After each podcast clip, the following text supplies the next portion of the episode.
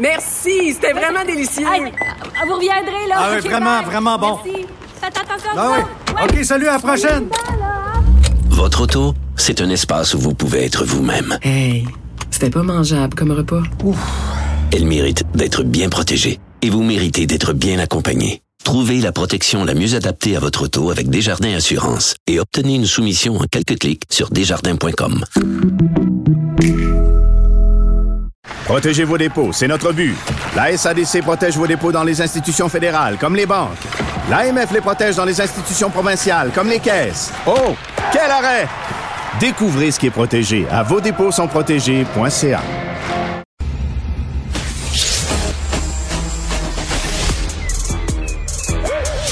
Mathieu Bocoté, Il représente un segment très important de l'opinion publique. Richard Martineau. vis sur quelle planète? La rencontre. Je regarde ça et là, je me dis, mais c'est de la comédie. C'est hallucinant. La rencontre. Bocoté, Martineau. Salut Mathieu. Hello! Donc, euh, on est encore sur euh, de, de surréalisme en sur- surréalisme dans le cas de l'Ukraine. Maintenant, les sanctions, qu'est-ce que ça va donner? Ben, en fait, ce qui est assez fascinant, c'est de voir comment les sanctions sont annoncées.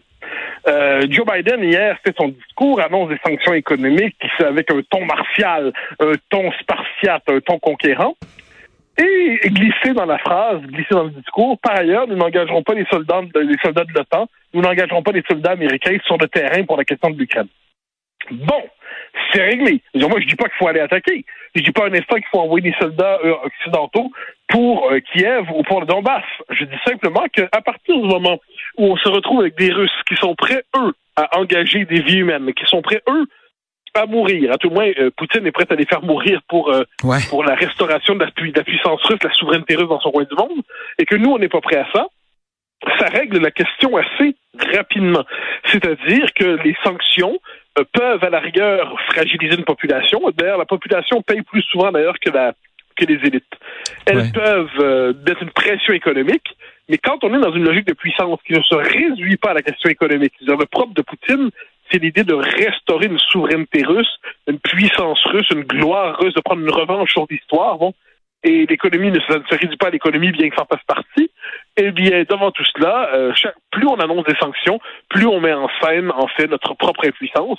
Et je trouve que ça, cette crise est un révélateur, mais à la puissance 1000, de toutes les pathologies occidentales où on a oublié de penser la puissance, on a oublié de penser que la politique se réduisait pas au commerce et au droit, on a oublié qu'il y a des puissances qui ne voulaient pas de la présence des Occidentaux chez eux, on a oublié de poser ces questions-là pendant longtemps et aujourd'hui ça nous revient au visage. Euh, c'est assez, c'est assez violent en fait. Il y a, il- la, pression économique, ce que la population va su- subir, parce qu'évidemment, on sait que M. Poutine, lui, sera vraiment pas inquiété, son entourage non plus. On sait qu'ils sont très fortunés, pas toujours de façon légitime. Euh, par contre, euh, la majorité de la population, semble-t-il, selon certaines analyses, serait en défaveur de ce qui se passe en Ukraine présentement. Eux, ils risquent d'en souffrir un peu plus. Les dictateurs ont un instinct de survie aussi, parce que si la, Russe, la Russie a eu ses hommes forts, des fois, ils ont fait sortir de façon assez cavalière. Est-ce qu'à un certain moment donné, M. Poutine ne pourra pas être sensible au sort de son peuple? Ben, je, alors, je suis persuadé, paradox- paradoxalement, que Poutine croit être sensible au sort de son peuple. La question n'est pas là. La question est que il, il, il croit agir pour la grandeur de la Russie. Euh, pour ce que j'en sais, pour ce que j'en sais, pour les études que je lis, pour les études que je lis, les Russes, globalement, approuvent la politique de Poutine en Ukraine. Moi, je, te le mentionne parce que tant- tantôt j'avais, euh, puis écoute, j'ai, pas la recension complète, mais il y avait euh, Yann Bro qui est un spécialiste de politique étrangère dans le réseau d'analyse stratégique, lui, ce qui disait que la majorité de la population, euh, en ce qui a trait à l'Ukraine, écoute, il y a, a peut-être euh, différentes, euh, di- différents sondages, mais tout ça pour dire que ça semble, ça semble partagé. Ben, OK, ça, à tout le moins, c'est pas ce que j'en retenais pour l'instant. Euh, il est possible qu'il y ait des, des études nouvelles qui aient été faites ou des études d'une autre manière de sonder la population. Mhm. Mais globalement, par ailleurs, il faut voir que c'est pas un contexte démocratique classique dans la Russie, pour C'est dire sûr. un euphémisme. Euh, c'est une presse contrôlée, avec des poches de liberté, mais qui sont de moins en moins nombreuses, de moins en moins vives. Et il y a une forme de... La- les Russes ont leur propre vision de l'histoire, il ne faut jamais l'oublier. Donc, Ce qui est pour nous la Deuxième Guerre mondiale, c'est la Grande Guerre patriotique. Et il y a cette espèce d'idée présente à Moscou, qui est fantasmée, qui est irréelle, mais qui est présente à Moscou, que l'Ukraine serait en ce moment sous le contrôle d'une bande de néo-nazis euh, qui, euh, qui serait véritablement, qui contrôlerait le pays, avec cette singularité qu'il y a un président ukrainien qui est juif, mais bon, ça... Euh, oui, c'est ça, parce que. M. Zelensky est russophone. Oui, oui, oui, mais ça, mais, mais, mais, donc là, on est dans cette situation un peu étrange, un peu étrange, où les, la population, dont je pense, soutient globalement euh, Poutine, mais il va avoir une capacité de pression, oui, par la, par l'économie. Mais en dernière instance, je pense que ce que nous révèle cette crise, c'est l'importance du politique, c'est l'importance du militaire, c'est l'importance de la puissance dans sa forme classique. C'est-à-dire, si le, la- le camp d'en face a peur réellement de représailles, s'il a peur vraiment d'une riposte, eh bien, il va, euh, il va se permettre moins d'audace qu'on le voit en ce moment. Or, la singularité de cette offensive de Poutine, c'est que non seulement il l'a fait, mais il dit au même moment aux Occidentaux, vous voyez ce que je fais? Et vous allez rien faire. Je le sais d'avance que vous allez rien faire. On le sait d'avance que vous êtes impuissant. Et je pense que c'est pour ça qu'il y a une part de revanche euh, et d'une volonté d'humilier ceux par qui ils se croient humiliés eux-mêmes, c'est-à-dire euh, mettre en scène la faiblesse des Occidentaux. Et là, il va y avoir le prochain test. S'il s'impose, bien sûr, c'est la question des pays baltes. Pourquoi? Parce que les pays baltes, eux, sont membres de l'OTAN.